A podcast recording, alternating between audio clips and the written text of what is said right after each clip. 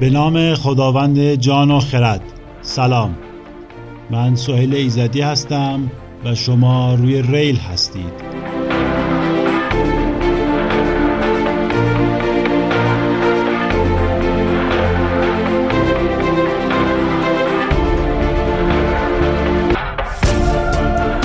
ریل پادکستی درباره توسعه و عقب موندگیه. می‌خوایم ببینیم چی شد که بعضی کشورها روی ریل توسعه افتادن اما بعضی ها هنوز تاریخ رو با پای پیاده طی می‌کنن.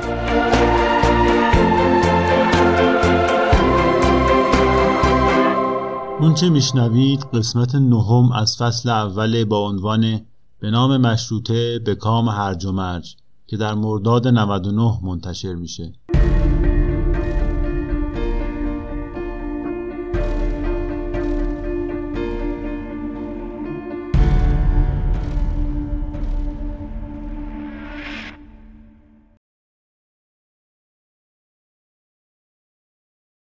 قبل از شروع من ضمن عذرخواهی اشتباه قسمت قبل رو اصلاح کنم. اونجا نویسنده رساله یک کلمه رو ملکم خان معرفی کردم در حالی که این کتاب رو یوسف خان مستشار و دوله نوشته که از شاگردای ملکم خان بوده. خب در قسمت قبل درباره اولین برداشت های ایرانیا از علل عقب ماندگی و تلاش اونها برای اصلاح صحبت کردیم. گفتیم که اولین تلاش ها توسط عباس میرزا شروع شد و با قائم مقام و امیر کبیر ادامه پیدا کرد. اقدامات این طیف رو میشه به دو بخش تقسیم کرد اول تلاش برای سامان دادن به دستگاه اداره کشور که این تلاش ها پس از کنار رفتن اونها از قدرت بی اثر شدند و دسته دوم تلاش برای آشنایی بیشتر ایرانی ها با غرب و دستاورداش که این اقدامات 60 سال بعد و در انقلاب مشروطه اثر خودشون رو نشون دادن. موج دوم اصلاحات در دوره صدارت مشیر و دوله اتفاق افتاد. مشیر و دوله در کنار ملکم خان و مستشار و دوله دولت ترقیخواهی رو تشکیل دادند و تمرکز فعالیت های خودشون رو بر ایجاد یک دولت متمرکز قانون مدار گذاشتن. اونها برای ایجاد رشد اقتصادی هم تلاش های مثل عقد قرارداد رویتر کردند که نتیجه عکس داد و باعث سرنگونی دولت مشیر دوله شد. درک مشیر دوله و مشاورانش نسبت به مدرنیته کاملتر و دقیقتر بود. اونها به تمام ابعاد شیشگانه توسعه آگاه بودند و به دنبال اجرایی کردن اون بودند. اولین قانون رو نوشتند و در نشر افکار ترقیخواهانه نقش به سزایی داشتند. اما خب سرانجام اونها هم ناتمامی اصلاحات و پراکنده شدن بود. مشیر دوله اگرچه دیگه مثل امیر کبیر در پیشبرد اصلاحات تنها نبود اما هنوز منافع افراد و اقشار بسیاری در گروه ساختار سنتی قدرت بود و مجدانه با اصلاحات مقابله می‌کردند. قبل از اینکه به جنبش مشروطه برسیم چند نکته رو درباره موج اول و دوم اصلاحات بگم. موج اول پس از ضربه سخت ایران از روسیه آغاز شد و موج دوم بعد از جدا شدن هرات از ایران توسط انگلیس. یعنی جنگ و دشمن خارجی عامل تحرکاتی شد اما چون قدرت در دربار بین گروه های مختلف تقسیم شده بود هر جنایی فقط به قدرت و منافع خودش فکر می‌کرد و کلیتی به نام کشور یا حتی سلطنت اشتراکی برای اونها ایجاد نمی‌کرد. این جنگ قدرت داخل دربار یک ویژگی دائمی در تاریخ ایران بود. روایت کروسینسکی کشیش حاضر در دربار شاه سلطان حسین از سقوط سلسله صفوی نشون میده که چطور جنگ قدرت در داخل دربار و کارشکنی های جناها علیه همدیگه در جنگ با محمود افغان باعث شد همه اونها از دم تیغ او بگذرند. در دوران قاجار و از عباس میرزا به بعد هم رقابت های جناهای دربار یکی از موانع اصلی اصلاحات بود. در برکناری امیر کبیر مادر شاه و میرزا آقاخان نوری نقش داشتند چون که منافعشون در خطر افتاده بود. تو برکناری مشیر دوله هم انیس دوله همسر ناصرالدین شاه و مصطفی الممالک نقش داشتند. اولی برای اینکه مشیر دوله انیس دوله را از میانه سفر اروپا به تهران برگردونده بود. و دومی هم به خاطر کوتاه شدن دستش از بیت المال. نکته دومی که باید اضافه کنم نوع نگاه ملکم خان و بعد دولت مشیر الدوله است. ناصرالدین شاه بعد از از دست دادن هرات بسیار متأثر شد و به فکر اصلاحات و تغییرات افتاد. شاه بنا به روایت ایرانی های غرب دیده مشکل رو در بیقانونی دید و به فکر قانون نویسی افتاد. کسی که متن پیشنویس قانون اساسی رو تهیه کرد و به شاه ارائه داد ملکم خان بود. در این پیشنویس پادشاهی ها به سه دسته تقسیم می شدن. پادشاهی مطلق منضبط مثل روسیه و اتریش، پادشاهی نامنضبط و پادشاهی معتدل مثل انگلستان. ملکم خان بدون اشاره مستقیم پادشاهی ایران رو مطلق نامنضبط می‌دونست و می‌گفت پادشاهی معتدل هم متناسب با وضع ایران نیست. بنابراین بهترین حالت برای ایران پادشاهی مطلق منظمه. تلاش دولت مشیر و دوله هم برای تشکیل دولت متمرکز و قانون مدار بود. او با قانونی که مستشار دوله نوشت هیئت دولت تشکیل داد. اختیارات حاکمان ولایت رو کم کرد و رویه های قانونی رو در دستگاه اداری جاری کرد. اما سمت برقراری پارلمان نرفت. ملکم خان هم مدل پادشاهی مشروطه انگلیس رو مناسب ایران نمی‌دید. یا دست کم فکر می‌کرد در ایران خیلی زوده که پادشاهی مشروطه بشه. اما روند اتفاقات جور دیگری پیش رفت. این دو نکته رو اضافه کردم تا بعد که روند دولتسازی در قبل رو بررسی کردیم. بتونیم مقایسه کنیم. اول اینکه جنگ و دشمن خارجی همیشه یک عامل مهم در تحولات و پیشرفت‌های کشورهای مختلف مثل آلمان بوده. در ایران همین عامل نقش بازی کرد اما اثرش با جنگ داخلی دربار خونسا شد. نکته دوم این که فوکویاما در کتابش نشون میده که تقدم تشکیل دولت منضبط و قانونی بر دموکراسی و نهاد صندوق رأی باعث کارآمدی دولت میشه. اما اگر دموکراسی قبل از ایجاد دولت منضبط برقرار بشه نتیجهش فساد و نظام حامی پروریه. این اتفاق البته با پیچیدگی های بیشتری که توضیح خواهم داد در ایران هم اتفاق افتاد. یعنی خیلی زودتر از اون چیزی که ملکم خان فکر می‌کرد نظام پارلمانی شکل گرفت. قبل از اینکه دولت قدرتمندی تشکیل بشه. برای همین روند توسعه در ایران گرفتار دوگانه دولت مقتدر دموکراسی شد. این بحث رو سر وقتش بیشتر باز می‌کنیم. اینجا فقط خواستم یک دورنمای از بحث ترسیم کنم. الان سر تاریخی رو پیش بگیریم و برسیم به سومین موج اصلاحات یعنی جنبش مشروط خواهی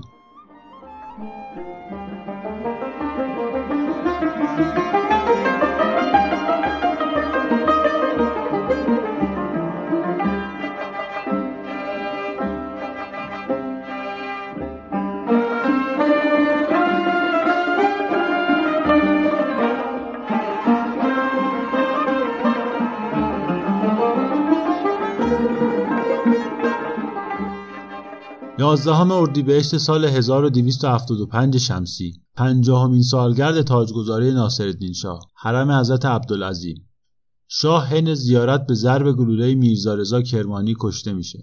به تعبیر گرواند آبراهامیان در کتاب تاریخ ایران مدرن گلوله نه به سینه ناصرالدین شاه که به قلب نظام کهن خورده بود. با مرگ ناصرالدین شاه آخرین کسی که به شیوه سنتی شاهنشاهی حکومت کرد کشور طبق عادت دچار هرج و مرج شد. اما قبل از اینکه درباره هرج و مرج دوران مظفرالدین شاه صحبت کنیم اجازه بدید تحولات ایران رو در عصر ناصری مرور کنیم. در دوران ناصرالدین شاه جایگاه انگلیس در خلیج فارس تثبیت شد و این امپراتوری به عنوان همسایه جنوبی ایران شناخته می‌شد.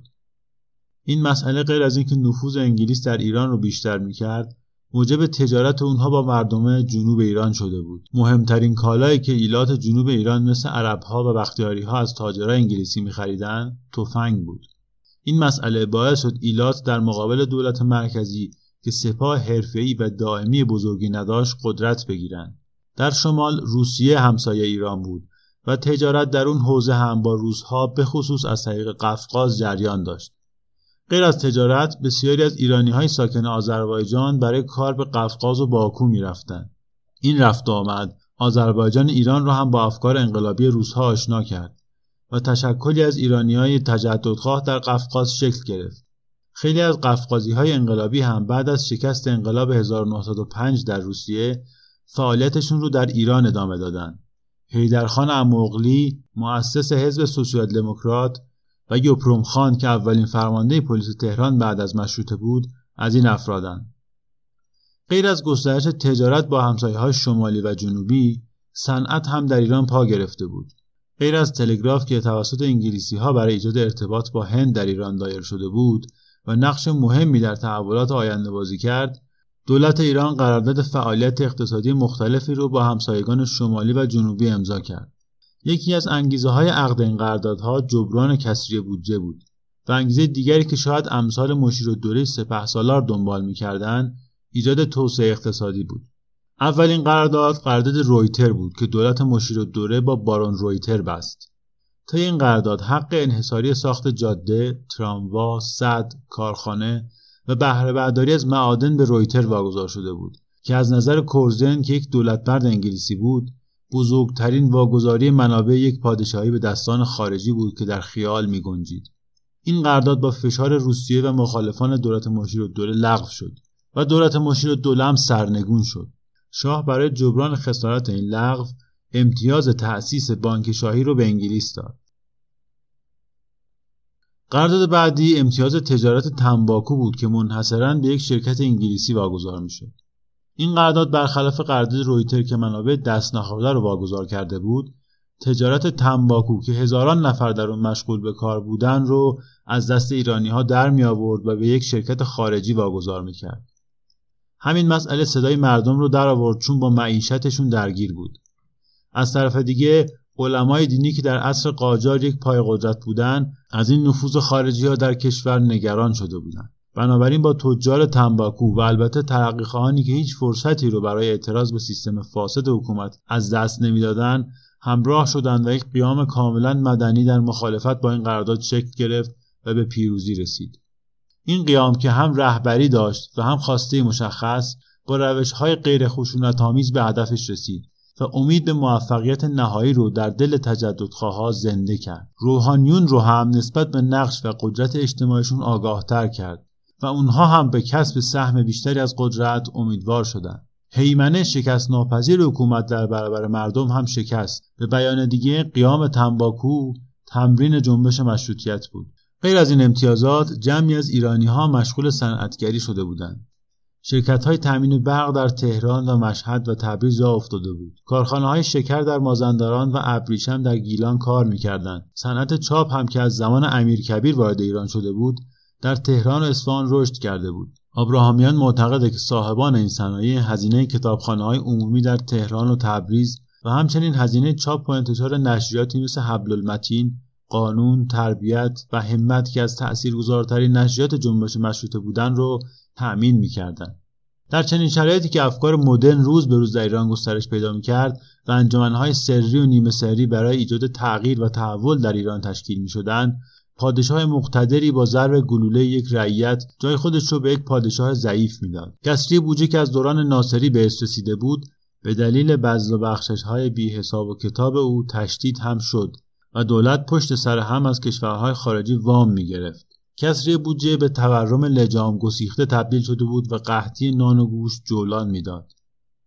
مظفرالدین شاه هم اساسا روحیه جمع جور کردن اوضاع را نداشت. علی حاتمی در فیلم کمال الملک به خوبی این جنبه شخصیت مظفرالدین شاه رو نشون داده و یکی از ماندگارترین کاراکترهای سینما ایران رو خلق کرده. بگذریم. ضعف مرکز باعث شده بود حاکمان ولایت شروع کنن به ظلم و تجاوز به مردم. هر حاکمی تا می‌تونست از مردم مالیات جمع کرد و به ناموسشون تجاوز می‌کرد. هر روز یا شکایتنامه به تهران می‌رسید یا شورشی در شهرهای مختلف در می‌گرفت. تو این قحطی و گرانی فکر می‌کنید راهکار حاکم تهران چیه؟ فلک کردن بعضی از نانواها و قصابها و رشوه گرفتن از بقیه. راهکار آشنایی نه؟ هنوز هم که قیمت افزایش پیدا می‌کنن راهکار حکومت در ایران همینه. فلک کردن نانوا و قصاب که الان اسم شده تعذیرات حکومتی. این یک نمونه عینی از همون چیزیه که بهش میگیم نهاد سنتی قدرت. یعنی با اینکه حکومت توی این صد سال از نظر سازمان و تجهیزات مدرن شده اما هنوز رفتارهاش همون رفتارهای 200 سال و 500 سال پیشه.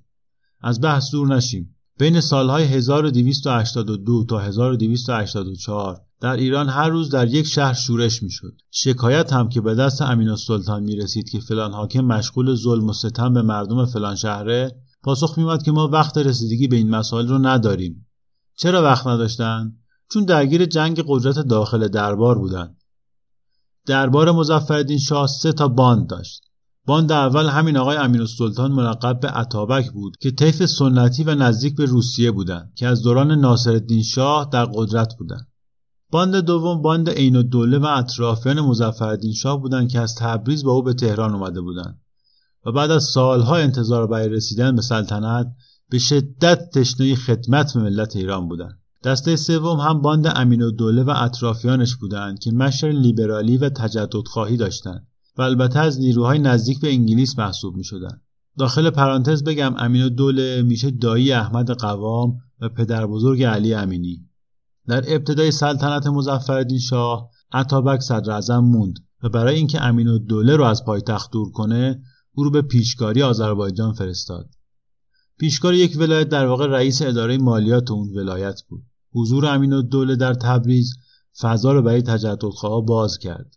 یکی از مهمترین اقداماتش دعوت از میرزا حسن رشدیه پدر آموزش نوین ایران برای تأسیس مدرسه مدرن رشدیه در تبریز و بعد در تهران بود. یک سال بعد از سلطنت جدید امین السلطان معزول و امین الدوله صدر اعظم شد. بعد از مدتی زیر پای او رو هم خالی کردند تا عین الدوله صدر اعظم بشه.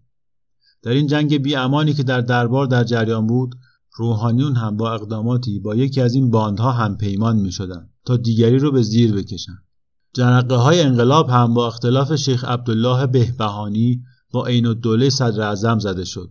اعتصاب بازار به خاطر فلک شدن یکی از تاجران با اعتبار شکر شروع شد و بازاری ها در منزل شیخ بهبهانی جمع شدند که بعد به بسنشینی در حرم عبدالعظیم و بعد در مرحله دوم به بسنشینی در قوم منتهی شد. البته رهبر دیگه این بسنشینی ها یعنی آیت الله طباطبایی بیش از اون که انگیزه شخصی داشته باشه باورهای تجدد خواهانه ای داشت. این بسنشینی ها حامیان مهمی داشتند شاید باور نکنید اما غیر از بازاریان تهران که خودشون در دل ماجرا بودن دشمنان این دوله مثل محمد علی میرزا ولیعهد و سالار دوره پسر شاه و حاکم اصفهان از مهمترین حامیان بسنشینی بودند همین هایی که بعدتر شدن دشمنان شماره یک مشروطه. خواسته اصلی متحسنین خانه بود. یعنی جایی که مردم بتونن از دولت مردا دادخواهی کنن. اما ماجرا در تهران به سمت مشروطه رفت. بعد از درگیری قوای قزاق با مردم در تهران ای که به بسنشینی قوم رفته بودند و از تعرض نیروهای دولتی در امان بودند. اما بقیه چون هیچ مکان امنی نداشتند در سفارت انگلیس پناه گرفتند. اول حدود پنجاه نفر در باغ سفارت بس نشستند و بعد که ممانعتی از سمت سفارت نشد ظرف چند روز بعد تعداد بسنشینا به چهارده هزار نفر رسید. در این بسنشینی سه هفته ای روشنفکران و دانشجویان دارالفنون باغ سفارت را به دانشگاه علوم سیاسی تبدیل کرده بودند و از مشروطیت و فواید اون می‌گفتند و حتی قانون اساسی بلژیک رو هم ترجمه کردند. دربار در این مدت بیکار ننشسته بود. اول به مخالفین انگ خائن و بابی زد. بعد با وعده سر کرد تا تحسن رو بشکنه. در نهایت با اینکه هیچ کدوم از اینها جواب نداد شاه وقتی احساس کرد ممکنه سربازهای قزاق هم دیگه ازش فرمان نبرن با درخواست تشکیل مجلس موافقت کرد. به زبان دیگه دربار فقط وقتی عقب نشست که دیگه توان سرکوب و کنترل اوضاع رو از دست داده بود. خیلی جرون نریم. اجازه بدید تا اینجا یک دوره کنیم و یک مقدار از بالا به این ماجراها نگاه کنیم. ببینیم سیر اتفاقات تو چه بستری داره پیش میره.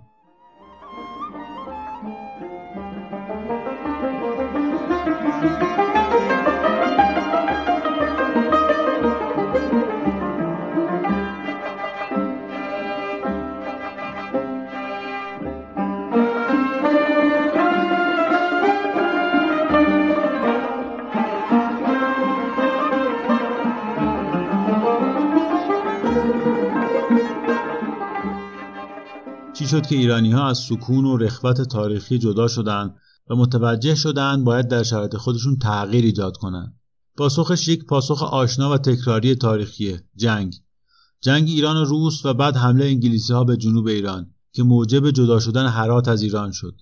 این دو ضربه امواج تغییر رو به راه انداختند دیدیم که چطور اقدامات محدود عباس میرزا مثل گلوله برفی که از نوک کوه شروع به غلطیدن می‌کنه به بهمن انقلاب مشروطیت تبدیل شد. اما این تحولات رو چطور میشه تحلیل کرد؟ آیا انقلاب مشروطه به دلیل شکست تلاش های اصلاح از بالا شکل گرفت؟ یا وقوع این انقلاب یک شورش علیه حکومت بود که قبل از این هم سابقه داشته؟ در مورد اینکه اساسا در اون زمان مردم و حتی تجددخواها دولت امیرکبیر و یا مشیر و دوله سپه سالار رو تحولخواه و اصلاح طلب می‌دونستند تردید جدی وجود داره. در ادبیات اون دوره اساسا هیچ اشاره و یا ارجاعی به گذشته نیست که تجددخواهی سابقه داشته و یا تلاش های ناکامی قبلا انجام شده. بنابراین دست کم مشروط خواها خودشون رو دنباله امیر کبیر یا سپه سالار نمی‌دونستن کاری هم به تجربه اونها و نتیجهش نداشتن و نقد و بررسیش هم نکردن دلیل اصلیش هم شاید این بوده که اصلا منابعی برای شناخت و بررسی عملکرد این افراد وجود نداشته. اما پاسخ دکتر کاتوزیان به سوال دوم مثبته. یعنی ایشون این انقلاب رو یک شورش مردم علیه حکومت می‌دونه که در ایران سابقه دار بوده. تضاد بین ملت و دولت روی دیگر سکه استبداد و هرج و مرجه. یعنی چی؟ ایشون معتقد مردم در طول تاریخ هیچ ارتباط و همبستگی با حکومت نداشتند برای همین هر وقت حکومت ضعیف می شده مردم دست به شورش می زدن و هرج و مرج حاکم می شده. البته این شورشی که در گذشته بوده در قالب قیام ایلها علیه حاکم بیشتر نمود پیدا می کرده تا اینکه شکل انقلاب توده‌ای داشته باشه. اما در کل از نظر دکتر کاتوزیان در قالب تضاد دولت و ملت تحلیل میشه. تضادی که در اروپا به این شکل نبوده یعنی تضاد بین کل حکومت و کل مردم وجود نداشته بلکه بین اقشار اجتماعی مثل سرمایهدارها و زمیندارها بروز می‌کرده همونطور که در تاریخ اروپا دیدیم حکومت هیچ وقت در مقابل کل جامعه قرار نمی گرفت و همیشه بخشی از جامعه هم پیمان حکومت بود.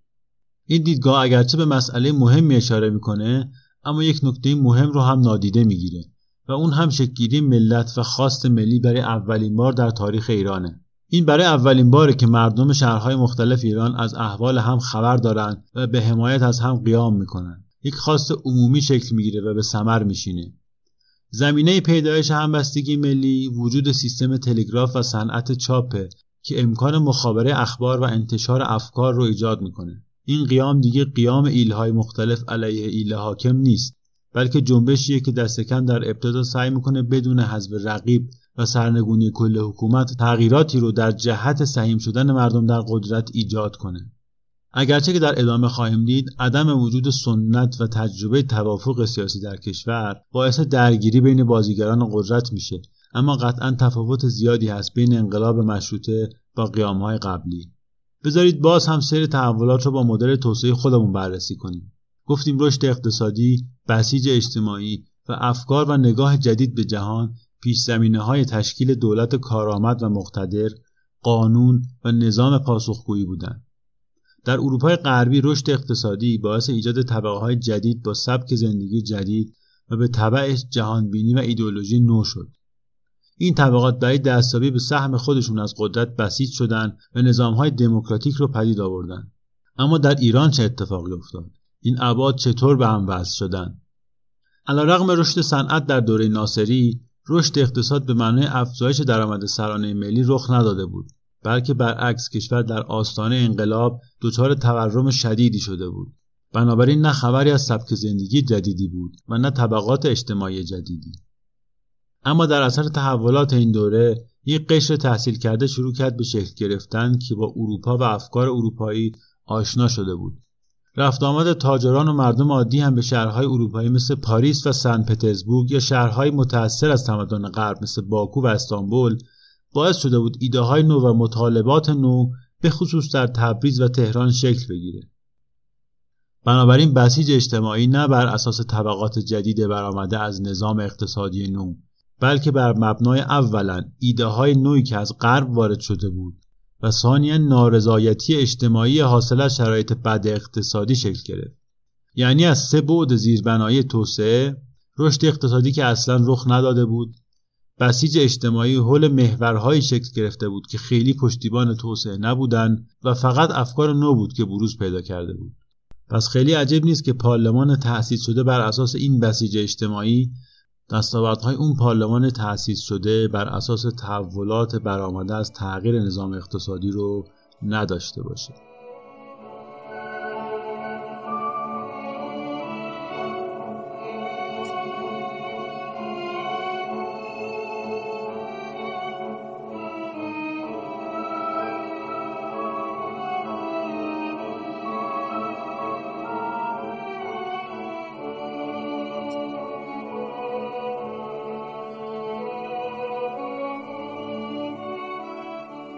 فرمان مشروطه در 14 مرداد 1285 امضا شد و مهر همون سال مجلس شورای ملی افتتاح شد و قانون اساسی رو به تصویب رسوند.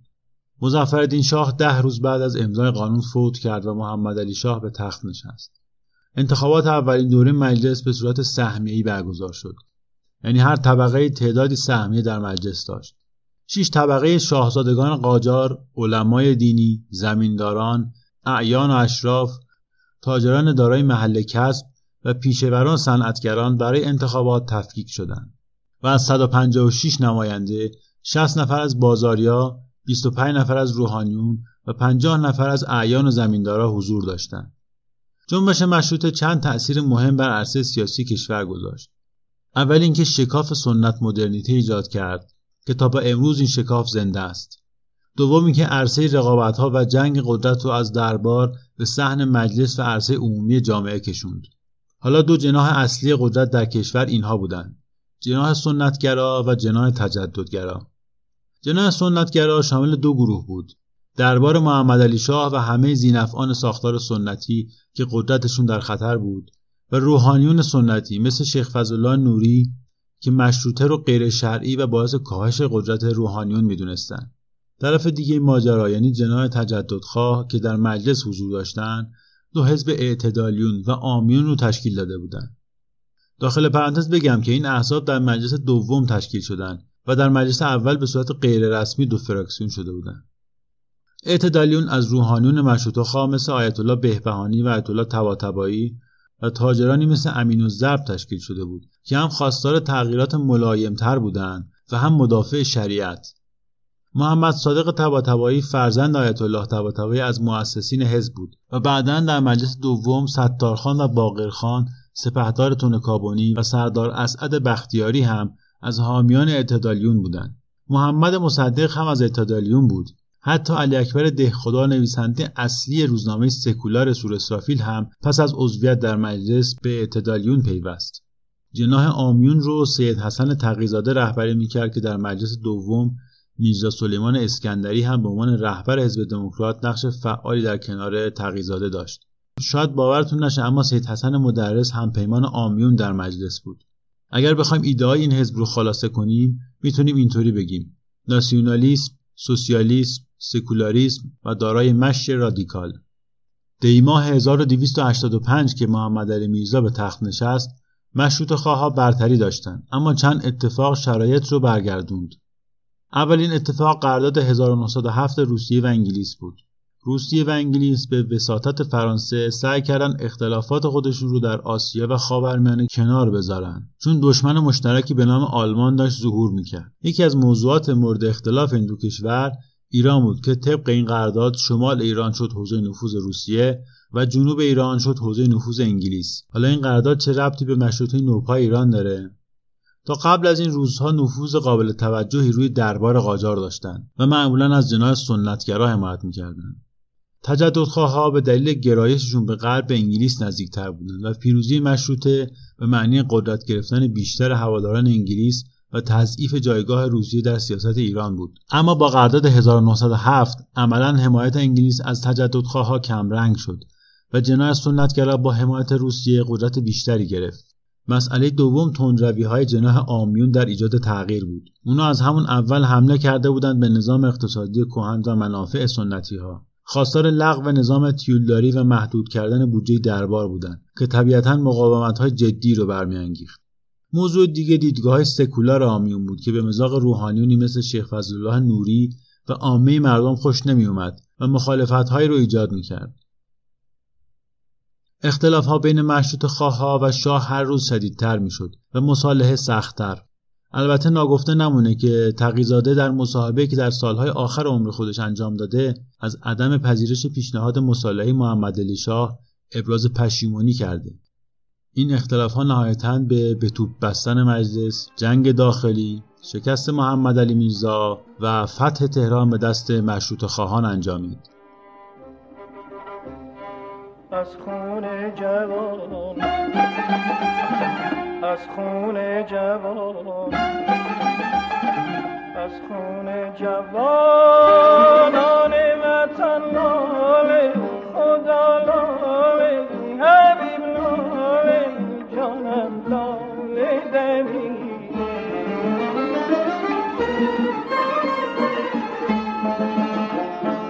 از ماتم سر از ماتم سر از ماتم سر به قدشان سر و جانم سر و خدا سر و حبیب سر در ماجرای جنگ داخلی تبریز هستی اصلی مقاومت بود. اما فاتحان تهران تبریزیا یعنی ستارخان و باقرخان نبودند. کیا بودن دسته اول لشکر سپهدار میرزا محمد ولی تونکابونی فرمانده سپاه ایران و زمینداران بزرگ شمال بود که برای سرکوب تبریز اعزام شده بود اما به جای تبریز رفت رشت به کمک مجاهدینی که به فرماندهی یوپروم خان می جنگیدن. اینها به اتفاق از شمال به سمت تهران حرکت کردند دسته دوم ایل بختیاری بودند که عملا تعداد تفنگداراشون از دولت بیشتر بود و قدرت اول جنوب ایران محسوب می. اونها به رهبری سردار اسعد که تازه از پاریس برگشته بود و برادرزادش سمسام و سلطنه از اصفهان به تهران حرکت کردند. فتح تهران پایان کار جناح سنتی به عنوان یک جناح رسمی سیاسی بود. بعد از فرار شاه به روسیه و اعدام شدن شیخ فضلالله سنتی ها دیگه مجبور بودند با همراهی مشروط خواها و از دل نظام جدید پارلمانی منافعشون رو دنبال کنند با حذف مخالفان مشروطه اختلافات و جناحبندی بین مشروط خواها برجسته شد و یک دهه بعدی یعنی از 1288 تا 1299 صحنه سیاسی کشور کشمکش دو جناح بود و هرج و مرج اوضاع. بذارید دوباره یک نگاه از بالا به ماجرا بندازیم. قشر روشنفکر و تحصیل کرده ایران از امواج نارضایتی عمومی و جنگ قدرت بین باندهای دربار استفاده کرد و خواست قانون و مشروطه رو به مطالبه اصلی تبدیل کرد و در نهایت هم موفق شد پارلمان تشکیل بده. اما قدم های اونا خیلی سریع و بدون در نظر گرفتن شرایط بود. خاطرتون باشه گفتیم که ملکم خان در تقسیم بندی انواع پادشاهی ها گفته بود که ایران نیازمند پادشاهی مطلق اما منضبطه و پادشاهی مشروطه مثل انگلیس یا بلژیک هیچ نسبتی با شرایط ایران نداره. اما انقلابیون پرشور بدون توجه به این توصیه قانون اساسی ایران را از روی قانون بلژیک نوشتند و حتی از انگلیس هم دموکراتیک تر شد. چرا که تو انگلیس یک مجلس اعیان وجود داشت و حق رأی همگانی هنوز اجرایی نشده بود. اما در ایران در انتخابات مجلس دوم حق رأی رو همگانی کردند یعنی راهی رو که انگلستان از مگناکارتا تا انقلاب شکوهمند در 400 سال رفته بود ایران در سه سال طی کرد. حق رأی همگانی باعث شد نتیجه انتخابات به دست خانها و رؤسای ایلات تعیین بشه. یعنی این حرکت در ظاهر رو به جلو باعث شد قشر روشنفکر و جامعه متوسط شهری مثل بازاری ها از گردونه قدرت کنار برن. اما قبل از رسیدن به انتخابات مجلس دوم نگاهی به ترکیب فاتحان تهران و نقششون بعد از پیروزی نشون میده که این مشروط خواه نبودن که پیروز جنگ داخلی بودن بلکه قدرت های محلی فاتح اصلی بودن. سردار اسعد رو بعد از استبداد صغیر چهره اصلی پشت پرده سلطنت می‌دونستند و سمسام و سلطنه در 19 دولت بعد از فتح تهران یا به عنوان نخست وزیر یا به عنوان وزیر حضور داشت. همین وضعیت برای سپهدار تونکابانی هم بود و اونها خیلی به دنبال تغییر و آرمانهای انقلاب نبودند بختیاری ها مستقل از دولت برای تأمین امنیت مناطق نفتی با انگلیس قرارداد امضا کرده بودند و حاکم جنوب ایران بودند. در واقع نتیجه اصلی انقلاب مشروطه نه مشروط کردن قدرت بلکه تقسیم اون بین مدعیا بود. اگر قبل از مشروطه شاه همه کاره و صاحب همه منافع بود بعد از مشروطه قدرت بین مدعیای محلی و ایلهای بختیاری و قشقایی و اعراب خوزستان به رهبری شیخ خزعل و ایل شاهزوان در شمال توضیح شد. توزیع قدرت با محدود شدن قدرت از زمین تا آسمون فرق داره. منظور از وجود دولت کارآمد به عنوان یک بود توسعه اینه که در یک کشور فقط یک دولت مسئول اجرای قانون باشه و فقط اون اجازه استفاده از خشونت مشروع رو داشته باشه. به زبان ساده تر یعنی اسلحه فقط دست دولت باشه و این دولت بتونه امور کشور رو اداره کنه. مشکل دومی که بعد از مشروطه عیان شد این بود که مشروط خواها تازه فهمیدن اصلا دولتی وجود نداره که اونها بخوان با قانون و مجلس محدود و پاسخگوش بکنن. دولتی که تشکیل می‌شد متشکل از چند وزیر بود که وزارتخانه نداشتند غیر از وزارت مالیه و خارجه که قدیمی تر بودن بقیه وزرا حتی دفتر کار ثابت نداشتند چه برسه به کارمند و بروکراسی. یعنی اگر دولت رو به یک انسان تشبیه کنی در زمان مشروطه این انسان فقط سر بود دست و پا نداشت اما مجلسی برپا شده بود که نظارت کنه تا این دولت دست از پا خطا نکنه. نتیجه معلومه استقراض پشت استقراض از دولت‌های اروپایی قطار دولت‌هایی که عمرشون به چند ماه هم نمی‌رسید و فقط جای وزرا و نخست وزیر عوض می‌شد. دولت سپهدار که سر کار می اومد سمسام السلطنه می‌شد وزیر مالیه. و بعد این دولت سقوط می‌کرد سمسام السلطنه می‌شد نخست وزیر و سپهدار می‌شد وزیر جنگ. دو ماه بعد مصطفی الممالک می‌شد نخست وزیر باز همینها وزیر کابینش بودن بیشتر شبیه بازی بود چون این دولت ها اصلا کاری نمی‌تونستن بکنن. اینقدر وام گرفته بودند که دولت های انگلیس و بلژیک ایران را مجبور کرده بودند اداره امور مالیاتی و گمرکی رو به مستشاران اونها بسپاره تا خودشون قسط وام خودشون رو از ملت بگیرن. در این اوضاع احوال جنگ جهانی و قحطی و وبا و آنفولانزا را هم اضافه کنید. فاجعه اتفاق افتاد.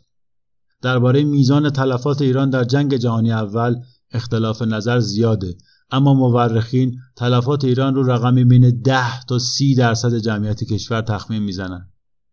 یعنی فاجعه که بعد از حمله مغول بیشترین تلفات رو در ایران داشته. یعنی اوج هرج و مرج. یعنی انقلاب مشروطیت هم با تمام آرمانهای بلندش نتونست چرخه استبداد و هرج و مرج رو متوقف کنه.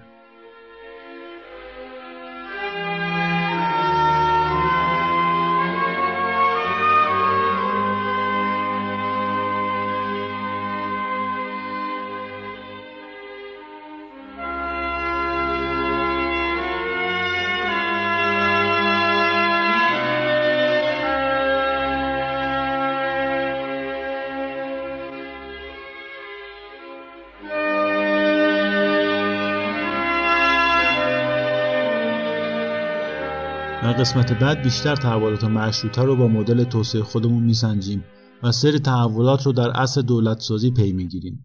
اما قبل از پایان طبق معمول درباره منابع توضیحاتی بدم. روایت تاریخی این قسمت بر اساس کتاب تاریخ ایران مدرن نوشته یورواند آبراهامیان و کتاب ایرانیان دکتر کاتوزیان بود. سعی کردم در این قسمت ضمن اینکه نظرات نویسندگان رو بیان می‌کنم تحلیل خودم رو که بر اساس مدل توصیف فوکویاماس پیش ببرم. در این قسمت بنا به حساسیت و اهمیت اتفاقات بیشتر وارد جزئیات شدم. اما چون هدف این پادکست روایت تاریخ نیست از خیلی از اتفاقات و جزئیات عبور کردم. هم به این دلیل که بحث طولانی و خسته کننده نشه و همین که تلنگری بزنم به شما که برای پیدا کردن جواب سوالاتون یه بار دیگه تاریخ معاصر رو مرور کنید. معرفی این پادکست به کسانی که علاقمند این بحثن یادتون نره ما رو در تلگرام و اینستاگرام دنبال کنید. و تا قسمت بعد تلاشاتون پرسمر